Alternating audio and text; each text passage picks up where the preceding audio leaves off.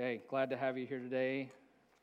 Big day. Um, I want to share with you this morning one of my favorite stories from the New Testament. We've been reading through the New Testament. I'm going to be in the Gospel of Mark.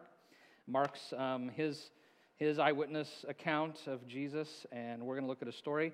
And I'm going to ask you guys to stand and read this with me. If you're here visiting and like you've never been to our church before, I know what it feels like. I didn't grow up in church, so when you go to a new place, it's like, do I stand? Do I sit? In fact, yesterday I was in a place where half the time I didn't know if I should be sitting or standing, so I know the feeling. But we're just, I'd invite you to read this with me. It's going to be on the screen. And then we'll talk about the text. So please read with me. A few days later, when Jesus again entered Capernaum, the people heard that he had come home. They gathered in such large numbers that there was no room left, not even the door and he preached the word to them. Some men came, bringing to him a paralyzed man carried by four of them. Since they could not get to Jesus because of the crowd, they made an opening in the roof above Jesus by digging through it and then lowered the mat the man was lying on. When Jesus saw their faith, he said to the paralyzed man, Son, your sins are forgiven. Now, some teachers of the law were sitting there, thinking to themselves, Why does this fellow talk like that? He's blaspheming. Who can forgive sins but God alone? Immediately, Jesus knew in his spirit that this is what they were thinking in their hearts, and he said to them, Why are you thinking these things? Which is easier to say to this paralyzed man, Your sins are forgiven, or to say, Get up, take your mat, and walk? But I want you to know that the Son of Man has authority on earth to forgive sins. So he said to the man, I tell you, get up, take your mat, and go home.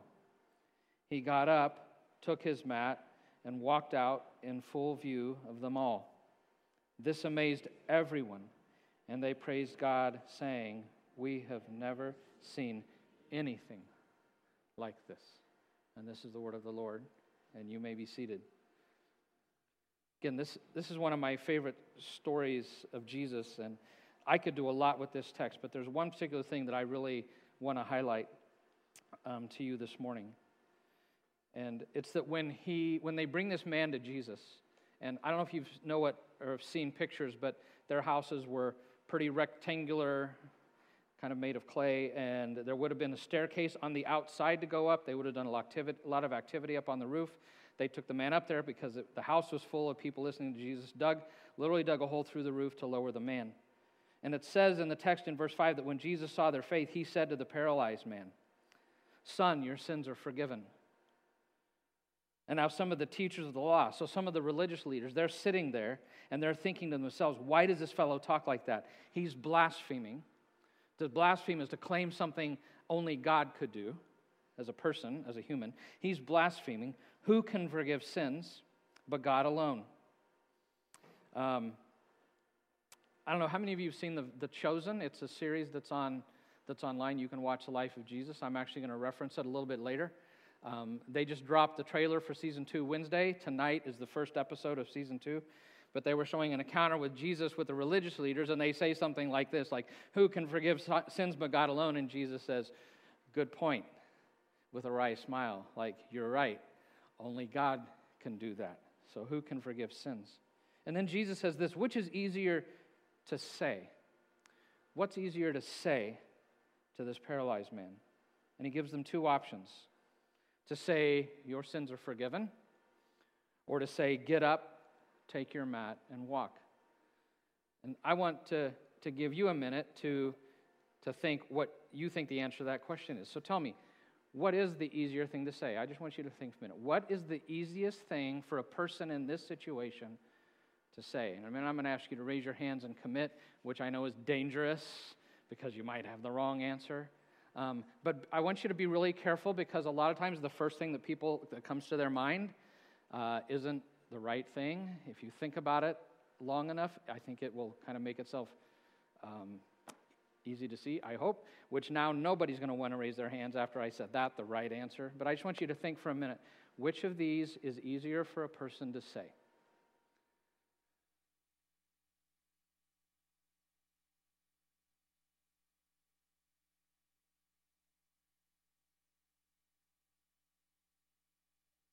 How many of you think it's easier to say your sins are forgiven? Raise your hand if you're brave enough. And how many of you think it's easier to say, get up, take your mat, and walk? Okay, somebody's keeping track of that back there so we can reward you accordingly. Now, let me, let me uh, tell you which one is easier to say by just giving you an example, if you don't mind.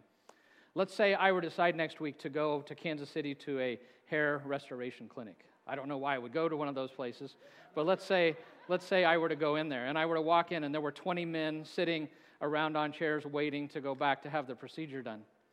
And let's say I walked in, so let me give you two scenarios. I walk in like some religious garment on, some robe or something, and I went up to each man that was in there and I laid my hand on their head and I said, Your sins are forgiven, son, and your sins are forgiven. And I did that to everybody, and I walked out. Uh, what do you think most people would think of that? Like, this guy's crazy, right? This guy must be nuts. But who knows? There might be a person who might think, I don't know, maybe he really did that. Maybe he really has that power and ability, and I just don't know. Um, because for me to just go in and say, Your sins are forgiven, that's easy to do. What do you think I would ever walk into a hair restoration clinic and walk up to each person and say, Right now, your hair is fully restored, you can go home? And your hair is fully restored, you can go home. And if I did that to all 20 men, do you think I would do that kind of thing?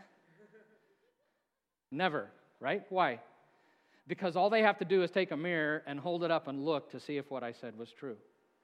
Because to say your sins are forgiven is something that's purely subjective. It's something that you say, but nobody really knows. Is there reality behind that? Were my sins forgiven? Were they not? And it's easy to say something subjective. That's easy to say. But if I were to say, your hair is fully restored, that's something that I'm not going to say because that's hard to say because the reason is is if it doesn't happen, I'm proven to be false, right? Everybody knows that I'm a fraud. So it's easy to say something subjective that nobody can prove or disprove. Nobody says things if it can be proven true and if you don't really have the ability to do it. And then Jesus says a very profound thing, I think. But I want you to know. I want you to know. Several English translations say, I want to prove to you I want to prove to you that the Son of Man has authority. Remember that word, we're going to come back to it. The Son of Man has authority on earth to forgive sins. I want you to know. I want to prove to you that the subjective thing I said that nobody can prove, I'm going to do the thing that can be proven so you know the other one is true. And so he said to the man, I tell you, get up, take your mat, and go home. He got up, took his mat, and walked out in full view of them all. And remember, this is an eyewitness testimony. This amazed everyone, and they praised God, saying, We have never seen anything like this before. We've never seen anything like this before. And what I love about this story and what I love about Jesus is Jesus is not simply content to just say things that nobody can really know if they're true or not, but he's willing to give evidence of the reality of the thing that he is saying. And the reason I appreciate that so much is it was extremely important to me in my own spiritual journey. Um, as you heard me say earlier, I grew up in a home with no faith, and I was a little bit of a skeptical kind of guy, and I needed, I needed some evidence if I was going to believe. I needed, like what Jesus was offering, some proof of these subjective things that you find in the Bible. And so, as I was kind of on my journey, the thing about religion that to me was so frustrating is if you take most religious texts and read them, it's, it's a lot of philosophical stuff. And the thing, the problem with me, the thing that frustrated me is, is there was no way for me to know if that was true. One book says this about God, another book says this about God, and says this about God, and I had no way to know like what's true. They all are saying different things. And really, the thing I was most interested in was reality. I wanted to know what is reality. Is there a God, number one? And if there is, what's he like? And who is he? That's all I was interested in was reality. So when I finally came to the Bible, yeah, so here's, here's a religion, right? Religion always follows into that subject of these philosophical statements. When I came to the Bible, I was shocked to find, because I didn't grow up with it, that the Bible was actually primarily history. 66% of the Bible is historical narrative. It's not primarily philosophical sayings, it's primarily history. And what that means is the Bible is primarily the story of God's interaction with the world and humanity. It is chiefly history. And if you know CSI, how many CSI fans here? I'm actually not a very big one, but I love this statement. The first law of forensic science is this that every single point of contact leaves a trace. Every single point of contact leaves a trace. And so, if the Bible is primarily a book of history, that means that if the Bible is true, if it is true, and if it's history, then God has left his fingerprints, he's left traces wherever there was contact, objective, verifiable evidence in the annals of history as proof of his activity. Another way to put this is to say that God has intentionally left his footprints in the sands of time. And as I came to the Bible, I saw it really was, it spoke to, you know, religion, philosophy. It had a lot of that stuff. But it was primarily, again, that history, which put it in that objective category, which to me was really significant. That was the emphasis of it. And what that did for me is that's the thing. The history is what gave me the evidence for the subjective stuff I couldn't dig into or I couldn't test that kind of stuff. So that I learned that if I could, if the Bible says that God did this particular thing in this particular place on this particular date with those particular people over and over again in history. And by doing it in history, what that meant is that I could dig into the history and the archaeology and ask the question is there evidence that those things really happened? And if, as I found, there continued to be time and time again evidence for the miraculous activity of God in history, if the objective proved to me continually true, what that meant was is I could trust the subjective things it said that I couldn't test and put to the test. Does that make sense? So that objective evidence of the Bible is what gave me the foundation for, for believing it and committing my life to Jesus. Because every single point of contact leaves a trace. So, what's that have to do with Jesus? What's that all have to do with Jesus? What's that have to do, not Jesus, but what's that have to do with Easter? And what's that have to do with the resurrection? And I would say it has everything to do with Easter and the resurrection. There were two times that Jesus was asked by the religious leaders to give some kind of evidence for everything he was claiming. They wanted evidence for everything he was claiming. Once in the book of John, early in his ministry, once in Matthew, and about the middle of his ministry. And both times, he gave one piece of evidence for everything that he said. So in John 2, it says, The Jews responded to him, What miraculous sign can you show to prove your authority? There's that word again. Because he said, I will show you, I will prove that I have the authority to forgive sins. What can you show us to prove your authority to do all of this? And then in Matthew 12, in his eyewitness account, he records the time that Pharisees and teachers of law came and said to him, Teacher, we want to see a sign from you. So both times they're asking for a sign. And here's Jesus' response. In John, Jesus answered them If you destroy this temple, you destroy this temple, I will raise it again in three days. The temple he had spoken of was his body. And in Matthew 12, to those religious leaders, when they asked him for a sign, the first thing he said was, is he said to those that are hostile skeptics who really aren't going to believe anything, he said, I'm not going to give a sign for every time I do something to people that are hostile skeptics, but he then said, None will be given except the sign of the prophet Jonah. For as Jonah was three days and three nights in the belly of a huge fish, so the Son of Man will be three days and three nights in the heart of the earth. So Jesus offered as evidence of everything that he claimed and everything that he said, of all the authority that he claimed, he offered the evidence that he had told several times I'm going to go to Jerusalem, I'm going to be put on trial, I'm going to be beaten, and I'm going to be executed on a cross, but three days later, I will rise from the dead.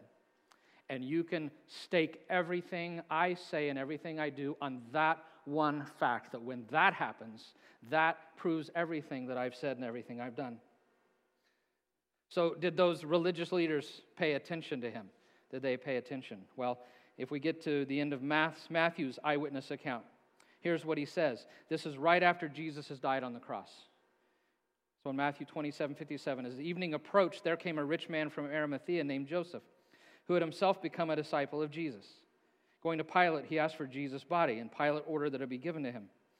Joseph took the body, wrapped it in a clean linen cloth, and he placed it in his own tomb, new tomb, that he had cut out of the rock. He rolled a big stone in front of the entrance to the tomb and went away. Mary Magdalene and the other Mary were sitting there opposite the tomb.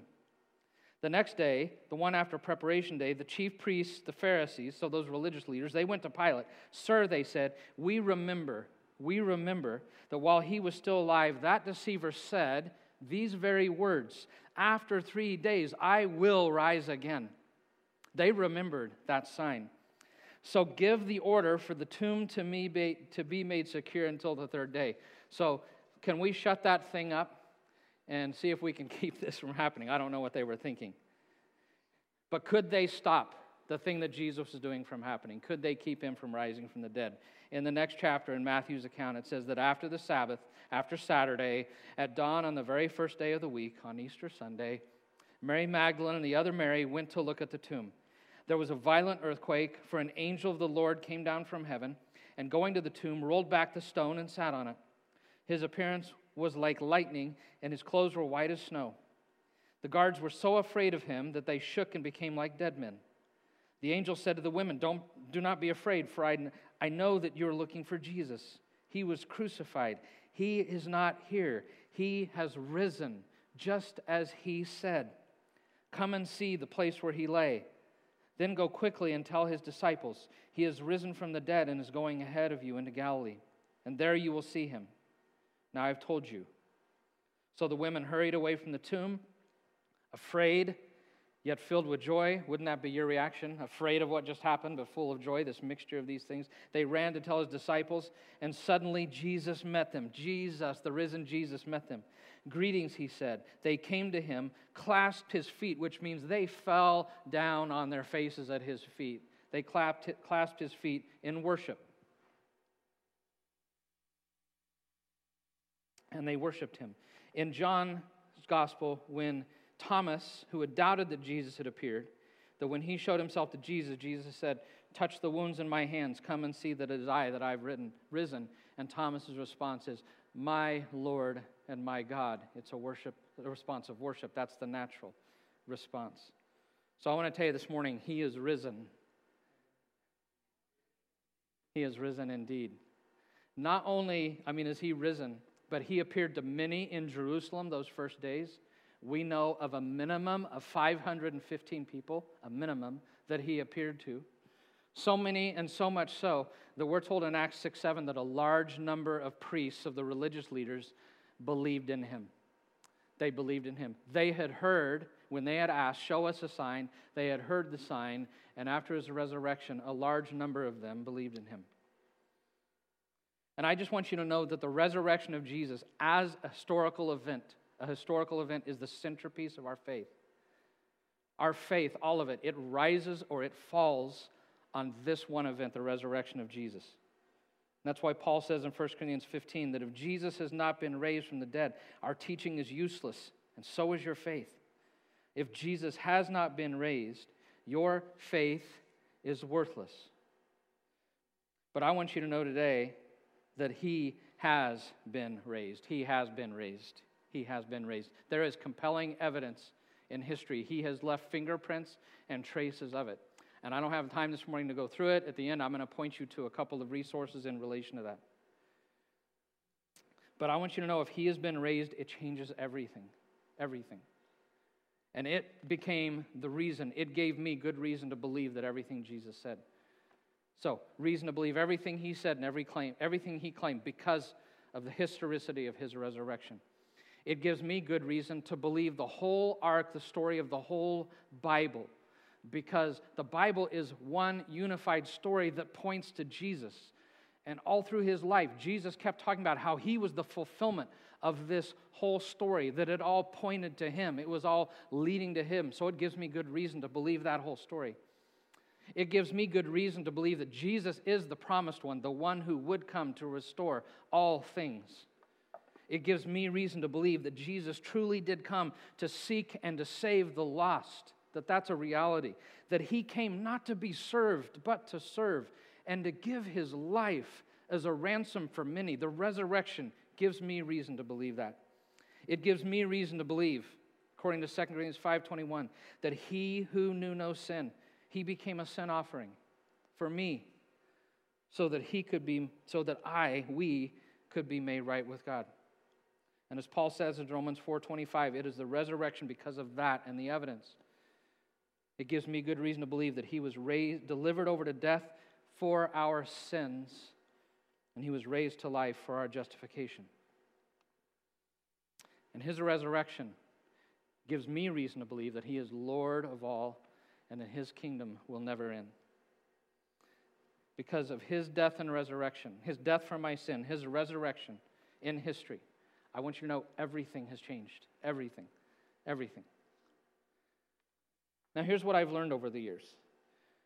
If you're not interested in confessing that root problem there, that he was given over to death for our sins, if you're not interested in admitting your sin, in talking about your sin, and facing your sin, if you're not interested in what the Bible says is the root problem, which is the darkness and the evil in my own heart, in the depths of my own heart, if you're not willing to confront that reality of Jeremiah 17 9, that says that the human heart is deceitful above all things, desperately wicked. Who can understand it? That if, if you're not willing to face that reality, I want to tell you, it doesn't matter how much evidence I could show you about the resurrection, you're not going to accept it because of what it says about you and what it says about me. I found this true with somebody that I was very close to. And when I was doing this searching and doing a lot of reading and digging into the evidence, I approached this person who was a professor in history who I knew very well. And I said, I've been looking into this. And I said, I want to know your opinion as a historian. Did Jesus rise from the dead? From the evidence. And he said, I want to tell you, most historians believe the probability is, is that Jesus rose from the dead. That's what the evidence points to. And I was shocked that he said that because he had never he had never like fallen at jesus feet in worship and i'm like how can you like I said, That's where I'm at. And I said, I mean, the response has to be I give my life to him because he's, everything he said is true. And I said, Why would you not do that? And he said, Because right now I don't want somebody over me that's a boss telling me what to do. I have my own life to live, my own things I want to do, and I'm not interested in a Lord. I want to be Lord, essentially. And that's when I learned that just evidence by itself um, won't convince anybody. But I do want you to know there is enough evidence that for the seeking heart, that I think it will be proven true to you. So, if you're interested in Him, if you're intrigued by this resurrection from the dead, if you're intrigued by this idea that our Creator became God in human flesh, died for my sin to make me right with Himself, that He lived the life I should have lived, He died the death I should have lived, if you're interested in that, um, I want to invite you to consider it. Because He promises not only forgiveness of sin, but He promises life, eternal life. Paul calls it true life. Jesus himself calls it life to the fullest. Not only eternal life, but the life in the here and now, a life to the fullest. So if you don't know him and you're curious, um, I want to have you consider a few things. Number one, if you have not seen The Chosen, it's really powerful portrayal of Jesus. Um, came out last year around Easter. I, I, know a lot of people who downloaded it and watched or watched it um, during COVID, but it's just it's a free app on your phone. They, there's no money, nothing involved. They're not interested in money. They're just trying to get the story of Jesus out. And I find their storytelling very compelling. I've seen dozens of movies of Jesus, and he's always this super stoic, serious guy who like doesn't know how to smile, right? He'll, he'll, he'll, he'll heal somebody, he'll raise a widow's son from the dead, and everybody's cheering, and he's just standing there like, you know, uh, like kind of like a robot in most movies. I love this Jesus because I feel like they've so captured his heart and what it was like to really see him. So if you've not downloaded that, I challenge you to download it and watch it. Secondly, if you're really curious about this, I've got a couple of resources at the back. I have copies of Gospel of Mark. It is Mark's recording of Peter's eyewitness account of everything he's, of things he saw Jesus do. Um, if you want to read about his life, I challenge you to pick one of those up on the way out. There's also a booklet back there called Why Easter. That again, if you're curious, want to know some of the evidence, what, what we can learn about Jesus, to grab one of those. If you are online and you're like, I can't come get one of those, if you will click on, if you'll get on 12thavenue.org slash backslash learn more, I will personally mail you both of those booklets. Or if you have any questions, anybody on, online, if any of you here after you leave, you're like, I want to, I'd like to meet and talk, you can get on that and click, and um, I would be more than happy to talk to you. Also on this site, 12th.org.learn more, we put a video up that Jordan and I made last year that talks about some of the evidence for the resurrection, some of the historical evidence. So if you're wanting to see that and be like, I want to dig into that, then if you get on that site, you can do that. Maybe, who knows, there's somebody here today who's ready to accept him. You're to the point like, I've, I've been considering him, I've been drawn to him, and it's time for me to accept him as my Lord and my Savior. I want that relationship with him. And if that's you, I just invite you to come up today and talk with me. Most every week, somebody will come up and talk with me. And if that's you and you're interested, if you have questions, don't be afraid while people are milling around just to, to make your way up here. And I'd love to have a conversation. Give the church a call, um, anything. Okay, one more thing this story and Jesus. So, for me and for my generation, like knowing that something was true was really, really important. Like, is the New Testament reliable? Did this really happen in history? That was really important for my generation. For my generation, it was really important for me and my kind of skeptic's heart. And so, digging into the truth of that was very significant and was a huge part of me coming to Jesus. And I think truth's important to all of us, but I also know uh, there's a lot of research out that younger people are not quite so interested in is it true? The questions they're asking more is is it good and is it beautiful? Because I think we all know somebody who speaks a lot of truth, or they claim to, right? But the way they do it is not very good and it's not very beautiful. Do you anybody, anybody know like, have you ever met anybody like that? that? That it's all about truth, but it's like, man, that's not very good and beautiful. All the great philosophers, back to Aristotle, have always said goodness, beauty, and truth go together. And where you find one, you'll find the others. So everywhere, anywhere you find truth, it'll be good and beautiful. And anywhere you find beauty, it'll be good and true. And anywhere you find goodness, it'll be true and beautiful. And I want to tell you, Jesus is not only truth and the embodiment of truth. I mean, he said, I am the way, I am the truth, I'm the life. Nobody comes to the Father but through me. Not only is he the embodiment of truth, but he is the embodiment of goodness, and he's the embodiment of beauty. And in him, those three things come together in a profound way in one person, one human being, God in flesh, in a way they've never come together. He was the most fully human person that ever lived. And so I want to challenge you He's just not, it's not that he's true, but he is good and beautiful. And so I want to end by going back to this story, but I want you to watch it this time. And I'm going to show you a clip from The Chosen. And I want you to take it in, not just the truth of Jesus, but how good and beautiful he is. And then we're going to ask you to stand and worship our risen Lord together. And if it were nighttime, Zebedee wouldn't light his lamp and put it under a basket Put it on the stand where it could light us all. Jesus of Nazareth! I saw what you did to the leper on the road this morning.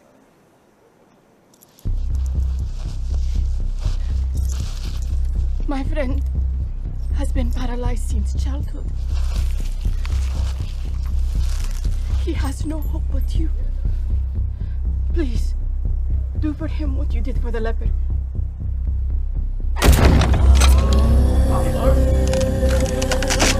That's a rope! Put it back, man! If you are willing, Rabbi,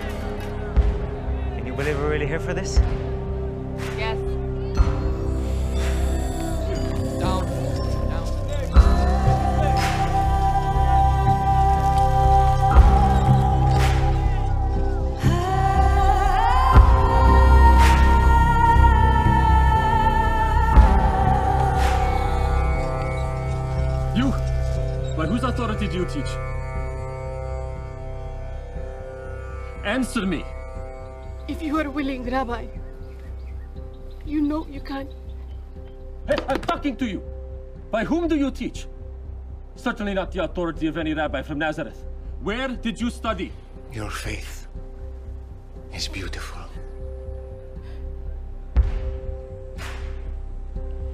Son, take heart. Your sins are forgiven. Who is this who speaks blasphemies? Who can forgive sins but God alone? Right. But I ask you, which is easier to say? Your sins are forgiven, or rise up and walk? It's easy to say anything, no? But to show you, so that you may know that the Son of Man has the authority on earth to forgive sins.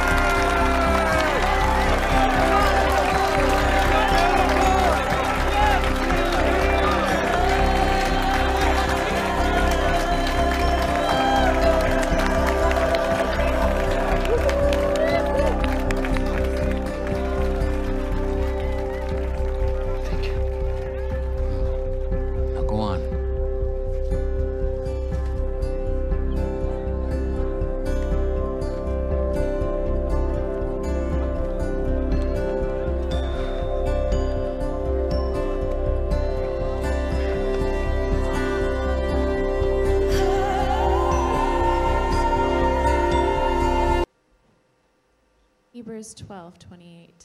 We are receiving a kingdom that can't be shaken, so let us be thankful. Then we can worship God in a way that pleases Him. We will worship Him with reverence and awe. Will you stand and worship out of thankful hearts for what He has done for us?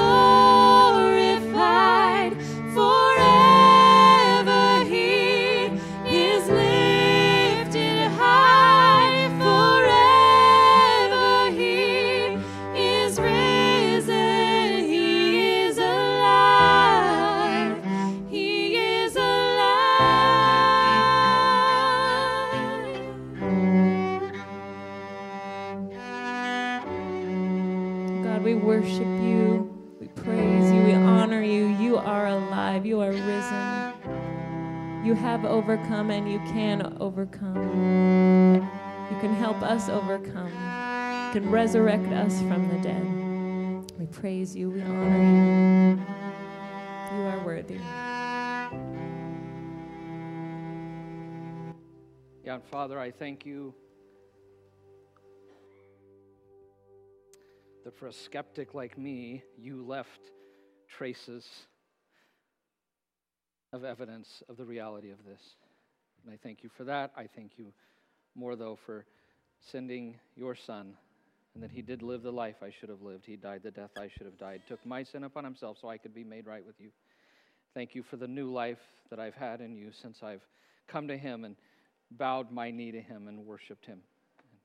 Just for the, the way you've been more and more giving me a taste of that fullness of life. Thank you that he is alive.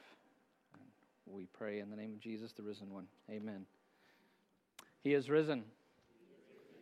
He is alive. So, 12th, as always, you are sent. We have good news to tell.